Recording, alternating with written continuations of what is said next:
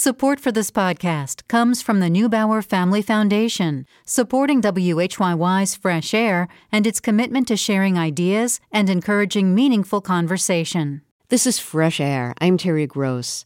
My guest, Nina Jankowicz, is the author of books about political disinformation and the harassment of women on social media.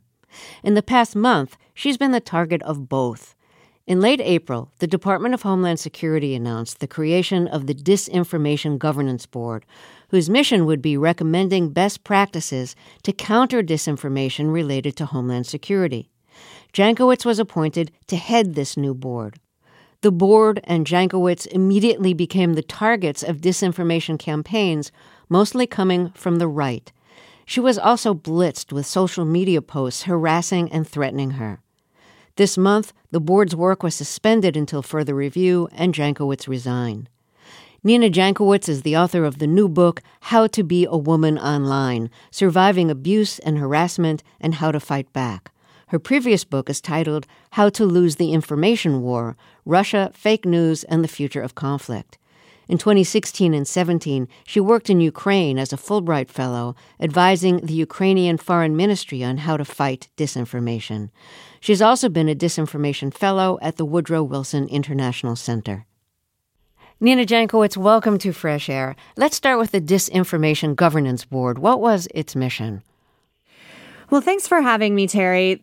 The Disinformation Governance Board was widely misunderstood and mischaracterized. It was an internal working group that was meant to coordinate a very large department's work on addressing disinformation. DHS, the Department of Homeland Security, has about 250,000 employees and lots of different component agencies and departments, some of which have been doing work on addressing disinformation, let's say about critical infrastructure or our voting systems, about the the border, about natural disasters. And the idea was to bring me in as an expert and work with the folks in the department, making sure they had access to best practices, helping them put good information out there, and frankly, making sure Americans were equipped with information that kept them safe and secure addressing disinformation more broadly really isn't about labeling or censoring individual facts, which is what the narrative about the board was. You know, I've spent a lot of my career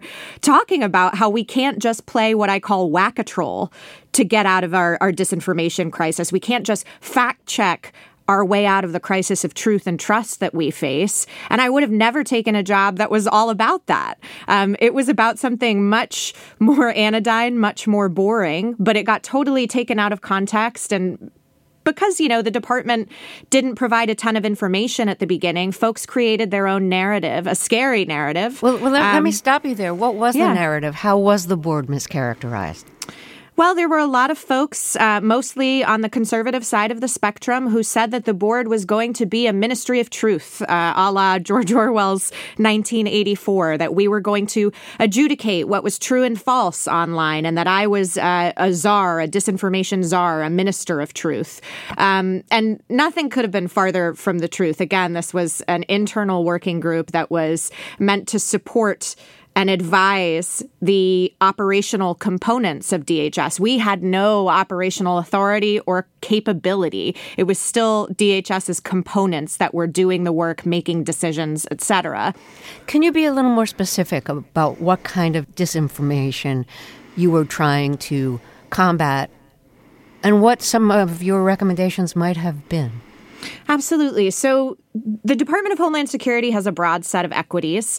Uh, many of your listeners are probably familiar with the Department of Homeland Security Cybersecurity and Infrastructure Security Agency, CISA, which in 2020, under the leadership of Chris Krebs during the Trump administration, had pushed back on a lot of falsehoods about election security in particular.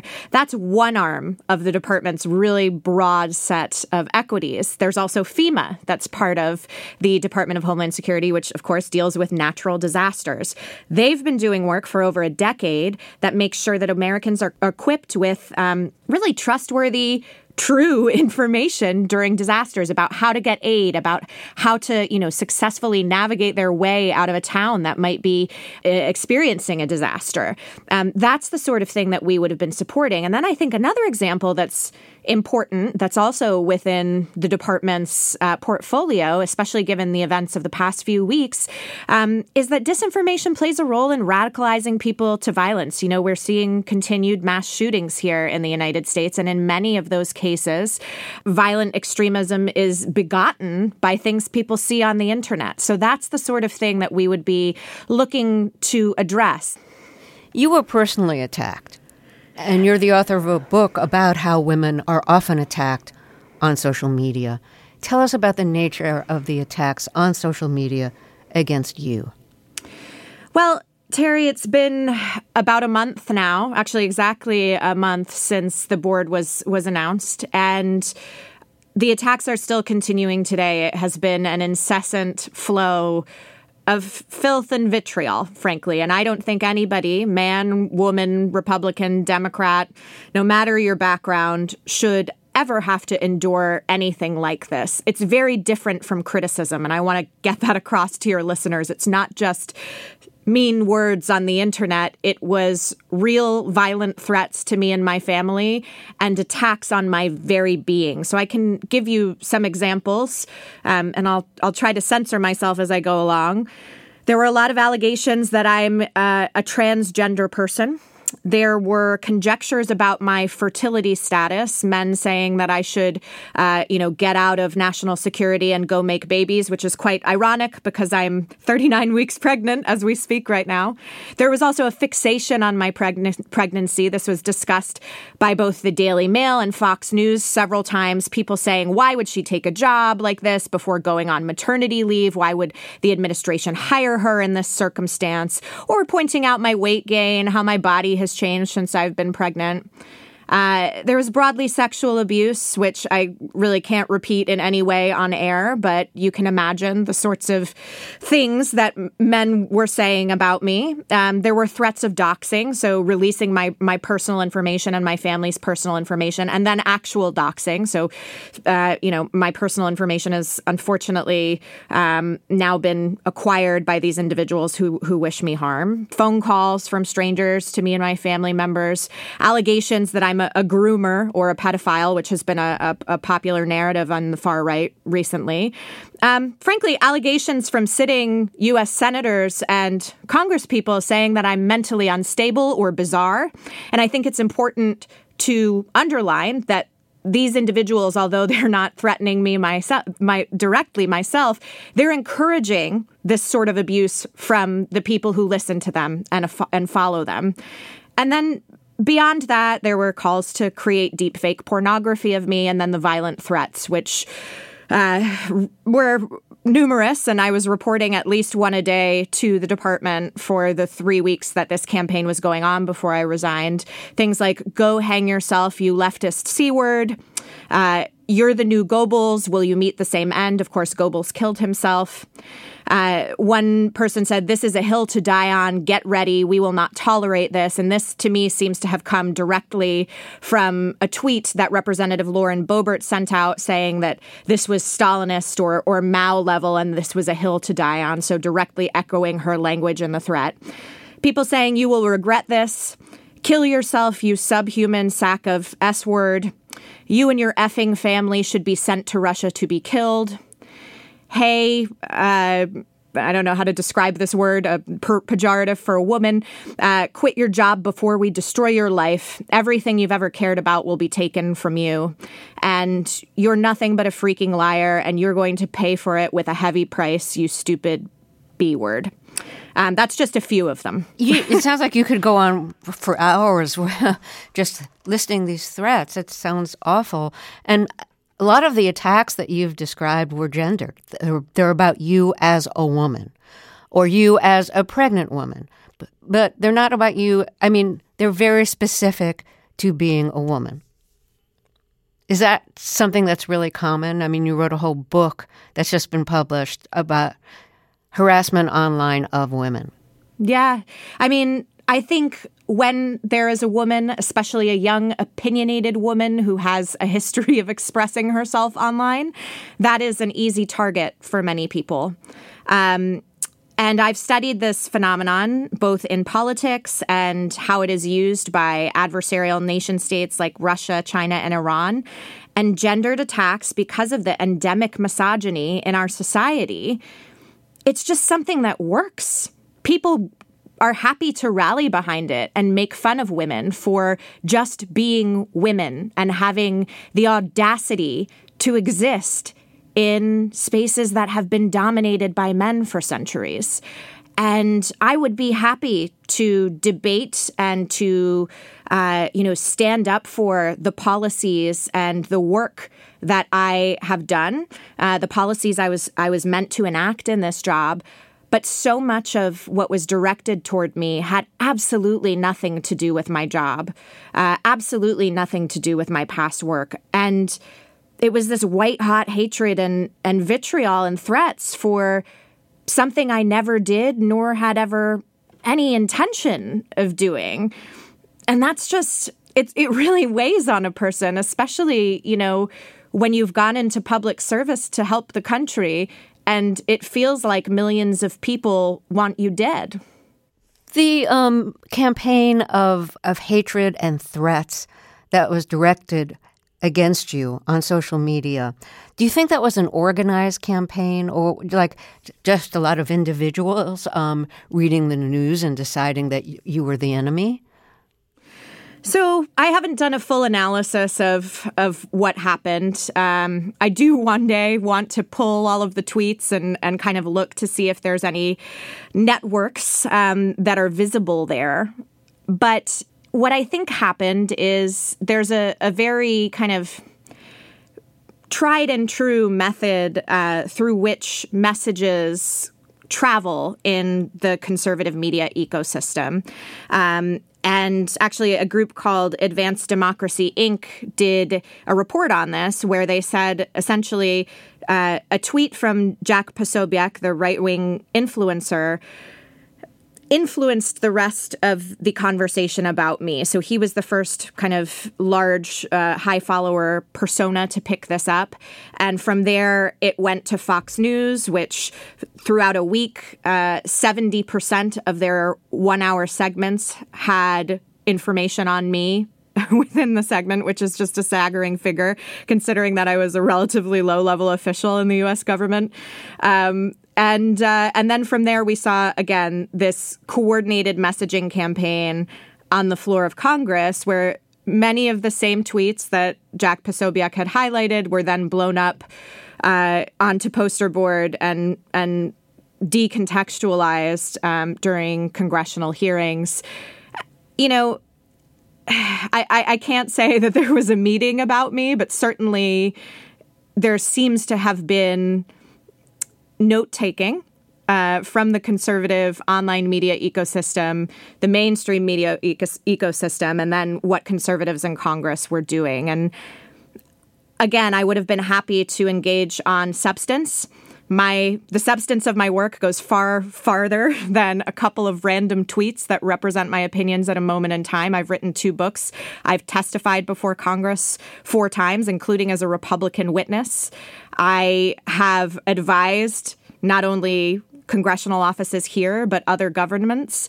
Uh, there's a lot to go on there of substance. And instead, what members of Congress tried to do was personally attack me for expressing myself, for using my First Amendment rights in order to make me toxic to the Biden administration and thereby undermine this important effort to protect our national security. How did the uh, Department of Homeland Security deal with the attacks against the governance board, you know, the disinformation governance board, and the attacks against you? Well, Terry, I think the department itself was caught flat footed by both of those strings of attacks. I think government in general has to understand that we're living in the internet era right now.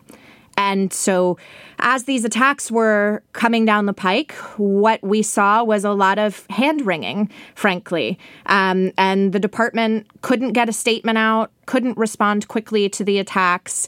We saw the secretary, which I'm very grateful for, go on Sunday shows in Washington the weekend after the board was announced and defend the board, defend me.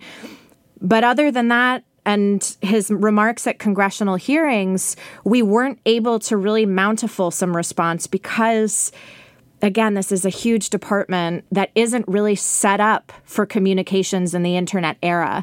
And that's not unique to the Department of Homeland Security. What do you think the department could have done?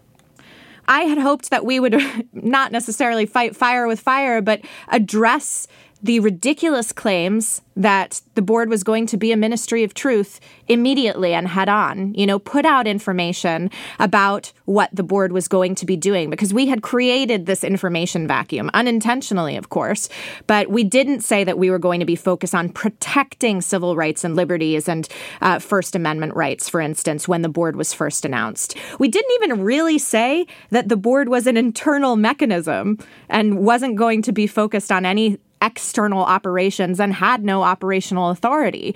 That wasn't involved in any of the communication when the board was announced. So I would have liked to have filled those gaps very early on, ideally before the announcement. But as we saw the campaign getting started, you know, uh, it would have been good to respond more quickly. And instead, we just let hours and then days and weeks trickle by. And as a result, that information vacuum was filled with disinformation and it was filled with attacks against me.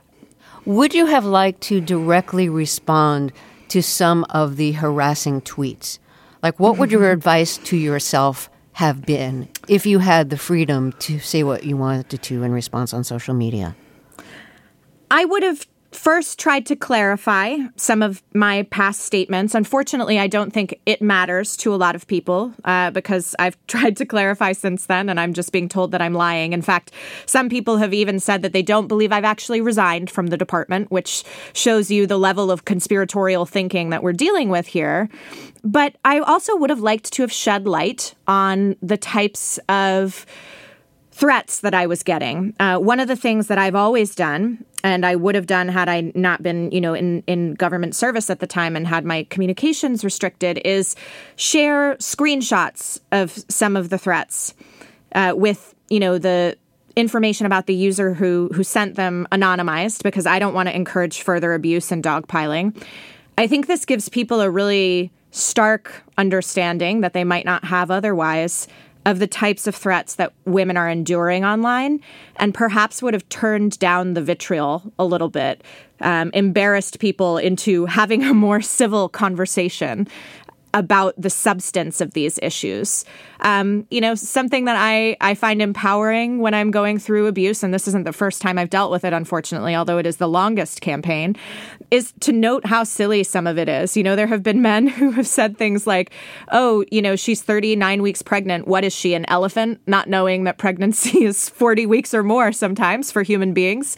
Um, looking at some of the things that people are saying about, you know, the videos of me singing. I used to do a lot of musical theater in my life, so they've they've seized on those and made fun of those, and uh, it's it's the sort of taunts that I used to get on the playground in elementary school. The difference is the kids who were were doing that grew up, and uh, they're not members of Congress now who are focusing on that sort of thing. So that can be empowering, I think, for people who are dealing with abuse. I wouldn't go toe to toe with trolls. Often, what they want is the amplification that you're giving them by responding. But I think if people are engaging in good faith, there's a reason to continue to engage with them, to debate with them, and to call out the behavior that is not civil, the behavior that has no place in our public discourse. And frankly, if some of this behavior were happening in real life, I would be able to take out a restraining order against many of them, but it's happening on the internet, so we don't have that luxury. Nina, let me reintroduce you here. If you're just joining us, my guest is Nina Jankowicz, and she was appointed to head the Department of Homeland Security's Disinformation Governance Board. But after the board and Nina Jankowicz herself became the targets of um, disinformation, and she became the target of online harassment, the board was suspended and she resigned. She's also the author of the new book, How to Be a Woman Online Surviving Abuse and Harassment and How to Fight Back. We'll talk more after we take a short break. I'm Terry Gross, and this is Fresh Air. Let's get back to my interview with Nina Jankowicz, author of the new book, How to Be a Woman Online Surviving Abuse and Harassment and How to Fight Back. She's also the author of How to Lose the Information War Russia, Fake News, and the Future of Conflict. In 2016 and 2017, she worked in Ukraine advising the Ministry of Foreign Affairs on how to fight disinformation. It was part of her work as a Fulbright Fellow. In March, she was appointed to head the Department of Homeland Security's new Disinformation Government Board to recommend best practices to fight disinformation. The board's work was suspended this month after the board became the target of disinformation. Jankowicz herself became the target of disinformation and online attacks and harassment. She resigned from the board. You know, you've pointed out that it's sometimes hard to attack an institution because an institution seems kind of faceless. It's much easier to attack an individual and to defame the individual.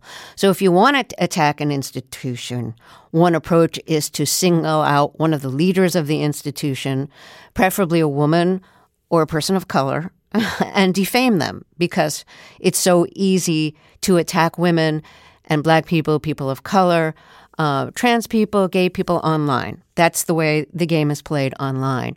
So um, I think you wrote this before you were appointed to head the gov- the disinformation governance board. But can you talk a little bit about why you think it's easier to attack individuals than agencies or institutions, and how that applies to your personal experience? Yeah, I think you know this disinformation governance board was a faceless body, and I became the main character of the attacks against the board. I was ridiculed. I was, uh, again, threatened and abused. And the idea was if I was gone, then perhaps the board would be gone. Now, the board is under review. And I hope very much that the department and the administration go forward with this important work and do not kowtow to partisan attacks because, frankly, we've done that enough already over the past four four weeks. Um, but it's also important because we need to stand up to these sorts of personalized attacks. You know, I I write a lot about how online abuse against women and people of color as well as gendered disinformation, which is, is a whole other can of worms that I've written about and researched, is a national security issue. And i don't mean that just because you know this this stopped important national security work. I mean it because our adversaries are using it against us. Uh, i've i've researched again you know campaigns that russia iran and china have used against women who are in journalism women who are in democratic movements around the world uh, uncovering human rights abuses and this sort of thing Russia, in particular, loves to use like fake sex, tapes and things of that nature in order to undermine these women. And that silences women. You know, I, I think when women look at what's happening to me, especially young women, I wonder are they going to decide to go into public service? Do they feel free to express themselves online? Are they going to post their opinions and be authentic online, talk about their hobbies? Are we allowed to do that as women on the internet? Without having to endure the cost of simply existing as a woman online. And I've spoken with young women in focus groups who have said, you know, I don't want a lifestyle that public anymore. And that breaks my heart. Because if we really want our democracy to be robust, we need better representation, not only in Congress and, and other elected institutions, but in these appointed positions and, and other, you know, realms of public service as well. We need women, we need people of color to make government better and more responsive and more representative. And if we allow these attacks to continue, we're going to see nations like Russia, like Iran, like China using them to continue to further the misogyny in our society and dismantle our democracy. It's all connected. And I I'm just very dismayed that these campaigns have become so common in our politics because it means that we're just leaving entire generations of women and people of intersectional identities behind and not hearing their very important opinions that are going to shape our national discourse and the responsiveness of our government for decades to come. In 2020, before the election, you led a study analyzing posts about 13 women candidates, including Kamala Harris. Um, what did you find? This was a pretty staggering study. A lot of the studies of online abuse and harassment just focus on one platform for a short amount of time. And we decided we're going to look at six platforms. We're going to look at candidates across the aisle, across the age range, and frankly, around the world as well. We looked at New Zealand, Jacinda Ardern, Priti Patel in the UK, and Chrystia Freeland in, in Canada, kind of as points of comparison for our American candidates. And uh, we found over two months and six platforms, over three 336,000 pieces of gendered abuse or disinformation. 78% of that was directed at Kamala Harris. A lot of these gendered disinformation campaigns were transphobic in nature, were sexualized in nature, or were, were racist and racialized in nature. And uh, we found them across the board. It, it didn't matter if you were a Democrat or a Republican, it didn't matter your politics these sorts of campaigns are just endemic to our political discourse right now. Um, one interesting thing that we found, actually, we, we thought perhaps we hypothesized that there would be more vitriolic campaigns on some of the dark corners of the web, you know, these alternative platforms like 8kun, the image board, or or Parler, which was quite popular ahead of the 2020 election. We actually found more abuse on mainstream platforms like Twitter. And our hypothesis there is that abusers like to yell at their targets, not just about them. Um, there is this very intentional I hope she sees this. I hope it makes her feel bad. I hope it makes her reconsider the role that she's playing in in the national discourse. And then the other thing that we found is that there was a lot of abuse that was flying under the radar of the social media companies because of what we called malign creativity. So this is abusers rather than writing the B word, they would write B exclamation point TCH so that the artificial intelligence that's looking for this type of abuse wouldn't see it. Or they'll send image based abuse. So, something that I receive a lot is a picture of an empty egg carton, which is meant to uh, to suggest that I am nearing infertility and that I should get back to uh, making babies and get out of this this space that I find, find you myself are in. nine months pregnant right now. Yeah, I know, I know. It's I've gotten a lot of those this week, Terry. um, but but that's the sort of thing that makes it more difficult for tech companies to to push back on this abuse. I'm not making an excuse for them. They absolutely need to do a better job, but it's something that makes it a challenge and frankly a challenge that I hope they're now aware of so they can start to do better by their women users. You know, when when I read that you had found transphobic uh, attacks against Kamala Harris, I thought wait, did I read that wrong? Because you know Kamala Harris is not trans, and then you described a Photoshop meme alleging that she was secretly a man named Kamal Aroush. Yeah, like what do you know about where that originated, and did that get any traction? So it got some traction among QAnon conspirators, and this is actually a pretty normal. Uh, kind of vector of attack against women in power. The idea, and it's something I've received as well, the idea is to suggest that women like Kamala Harris, like Jacinda Ardern, uh, like Michelle Obama, frankly, are duplicitous somehow, that they can't have gotten to the seat of power that they are in just simply by being a woman, so they must secretly be men. That's what it's about. It is shockingly much more common than I think a lot of people would realize. Um, and it's one of the most frequent things that has been levied against me over the past month as well. That you're secretly a man? Yes, yes, they believe that I am transgender. Um, I've been asked, you know, what private parts I have. In fact, I got an email just before we went on air today that uh, was asking me if I was uh, secretly a man. And again, it's this duplicity that I think the abusers are trying to get across that you can't be a woman and be in this position of power, so you must have some dark secret. And of course there's homophobia baked into that. Of course there is you know some degree of this obsession with uh, groomers baked into that. Um, it's a dark place out there. Let me reintroduce you here. If you're just joining us my guest is nina jankowicz she's the author of the new book how to be a woman online surviving abuse and harassment and how to fight back. We'll be right back. This is fresh air. This is Fresh Air. Let's get back to the interview I recorded yesterday with Nina Jankowicz, author of the new book, How to Be a Woman Online Surviving Abuse and Harassment and How to Fight Back. She's also the author of How to Lose the Information War Russia, Fake News, and the Future of Conflict. In March, she was appointed to head the new Department of Homeland Security's Disinformation Governance Board, which was supposed to advise best practices for fighting disinformation.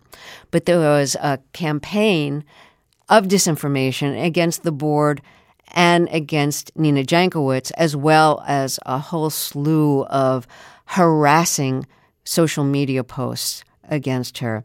The board's work has been suspended. Nina Jankowicz has resigned from the board. Can you talk a little bit more about the candidates who you studied in 2020, the women candidates, and the social media attacks against them that had to do with their gender, uh, sexuality, or just being a woman? Yeah, so of course, um, we saw a lot about Kamala Harris given her position uh, and the fact that she was going to be the first Black uh, and South Asian woman vice president. So a lot of racist attacks, um, a lot of things claiming that she had slept her way to the top. Um, or, you know, racialized attacks as well, saying that she wasn't actually black, she wasn't actually Indian, um, that she shouldn't be able to claim that heritage, and then the transphobic narratives. Um, we saw similar attacks against Alexandria Ocasio Cortez. We saw attacks on uh, Reddit that were quite graphic and gruesome um, about basically rape scenarios, fantasizing rape scenarios against some of these candidates. Uh, again, we did see it across the aisle. It didn't matter if you were a Democrat or Republican. What seemed to perhaps matter a little bit, and this isn't statistically significant because we had a small sample size necessarily, because it was just such a huge amount of data to comb through. Um, but older women did seem to escape some of the sexualized abuse. Uh, so, so women who were in their 50s or above um, seemed to escape some of that, whereas younger women received a lot of it. Um, and again, it was nothing that was based on uh, policy or a platform. It was just based on gender. And even allegations that these women were per- perhaps not intelligent it was never said that way, right? It was she's a bimbo or another gendered insult against these women. Um, and you encounter that much more rarely when you're looking at the discourse that is often vitriolic, yes, about male politicians. So there's a significant um, difference in the tone, the tenor, and the amount of abuse that women in politics receive. And again, I do really worry about that chilling effect. What a little girl who is watching Kamala Harris's, you know, inauguration speech thinks when she encounters the type of sexualized abuse online that alleges she slept her way to the top. What what's she going to think? How is that going to affect her her aspirations someday? So Kamala Harris is, of course, now vice president. Did any of the other 12 women candidates who you studied and examined social media attacks on them, did any of them drop out of politics because of the online harassment? I don't think any of them did. These were all pretty well established figures at the time. Uh, so we're talking about Ilhan Omar as well, and again the the women in international politics that I mentioned.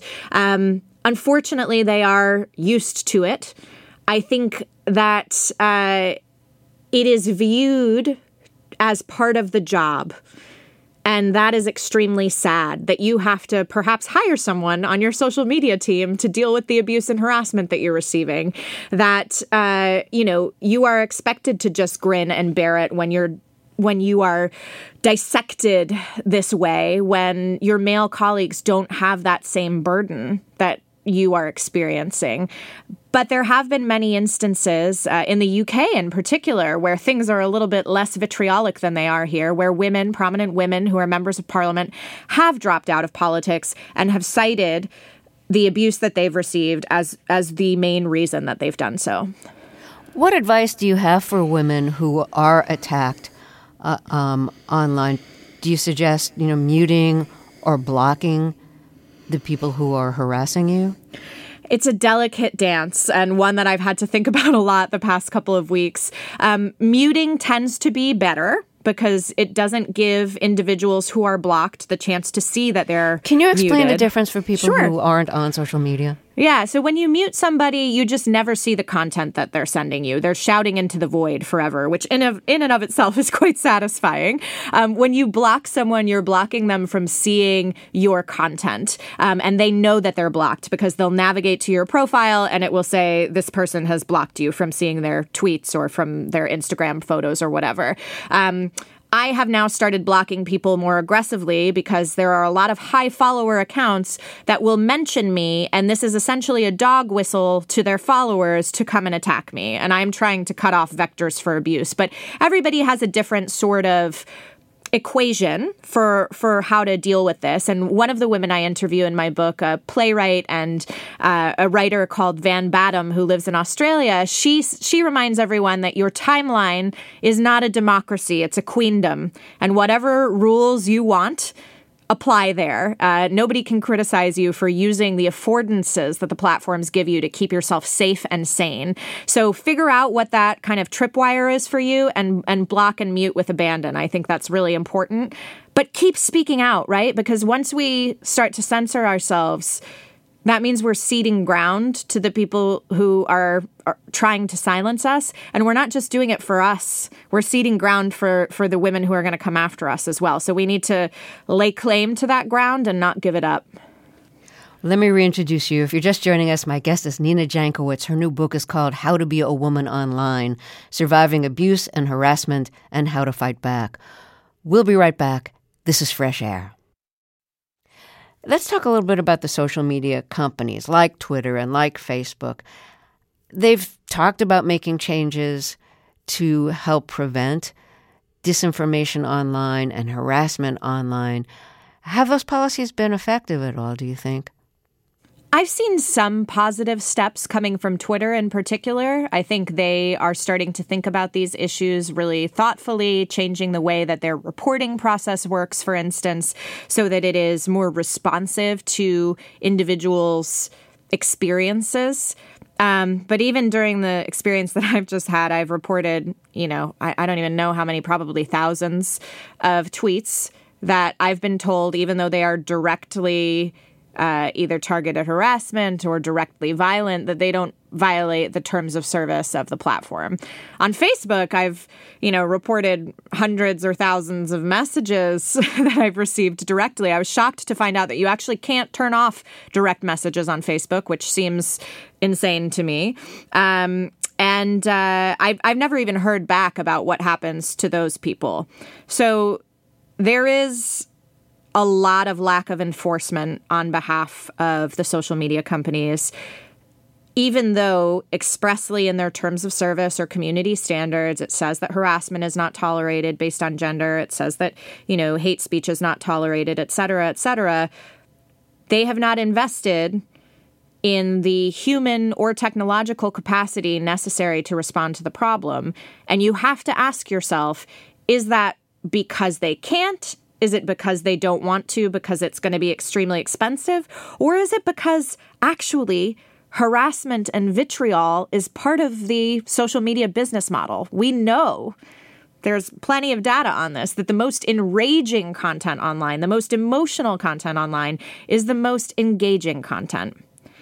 And I think that's really what we're dealing with the heart of this. This vitriol keeps people on the platforms. Have you been tempted to just sign off social media? Not really. uh, one of the things that I've mourned actually is the fact that you know, I can't use it as openly as I as I did before. I used to have a, an open TikTok account, an open Instagram account. When I was in college and high school, I had every blog known to man. I mean, I've really grown up with the internet and being open on it has been a big part of my life. I'm not going to cede that space and and let the bad guys win again, I, I really do want to create a world where, you know, my son or if I have a daughter sometime, that they can express themselves uh, without, you know, worrying about this sort of thing. And I think if if I were to sign off, not only would I be closing myself off to opportunities uh, to to you know engage with people, to promote my work, to meet new people and new friends, but I'd be contributing to the further deterioration of the discourse as well. And I'm not willing to cede that ground. So, uh, one more question for you, and this is kind of personal, but you're due to give birth next week, I think. Mm-hmm. Um, and you've been going through one of the most like troubling periods of your life where you've been so harassed and attacked online and threatened while you're on the verge of giving birth. Um, and I think, you know, it's a very upsetting time of your life to be attacked. Um, can you talk a little bit about those two things happening simultaneously and what that's been like for you? I really resent that people have taken away what should be an extremely happy, exciting time of my life for me. Um, I joke a little bit that I, I should be like floating around Washington among the cherry blossoms in some ethereal looking gown rubbing my belly. And instead, I've been scrolling terrible threats and harassment on the internet and had to resign a job that I had been dreaming of for the past decade.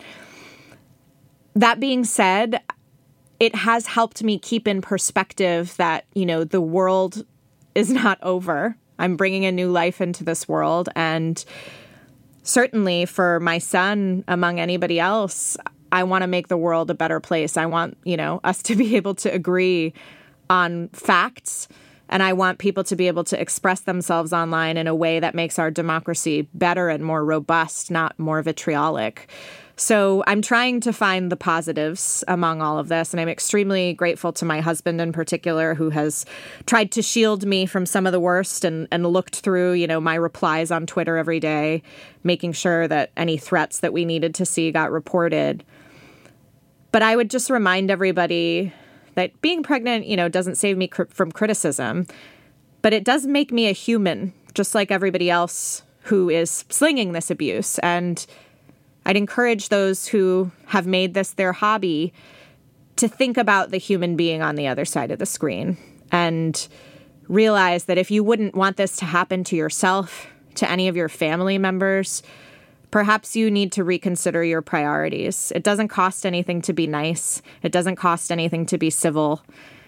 And we can make our country a better place when we do that. So that's what I think about when I think about giving birth in, you know, a couple of days. I just hope that this experience gives people some reflection on on what internet hate is. Unfortunately, I'm not sure that'll happen, but everybody's a human uh, behind the avatar. Nina Jankowicz, thank you so much for talking with us, and I, I wish you good health. I wish you an easy delivery and a wonderful life with your new baby. Thank you so much, Terry. It was a pleasure. Nina Jankowicz is the author of the new book, How to Be a Woman Online Surviving Abuse and Harassment and How to Fight Back. I am proud to end today's show by sharing the announcement that this week, Fresh Air received the Peabody Award in the institutional category, honoring the show for its 35 years as a national program. I can think of no better way to celebrate our 35th anniversary, which was May 11th. What makes the celebration even sweeter is that the Peabody was presented by Stephen Colbert. If you're interested in hearing from our producers and getting staff recommendations, check out our newsletter, which you can subscribe to via our website at freshair.npr.org. Fresh Air's executive producer is Danny Miller. Our technical director and engineer is Audrey Bentham, with additional engineering today from Charlie Kyer. Our interviews and reviews are produced and edited by Amy Salit, Phyllis Myers, Roberta Shorrock, Sam Briger, Lauren Krenzel, Heidi Saman, Therese Madden, Henry Baldonado, Seth Kelley, and Joel Wolfram. Our digital media producer is Molly Seavy-Nesper. Thea Chaloner directed today's show. I'm Terry Gross.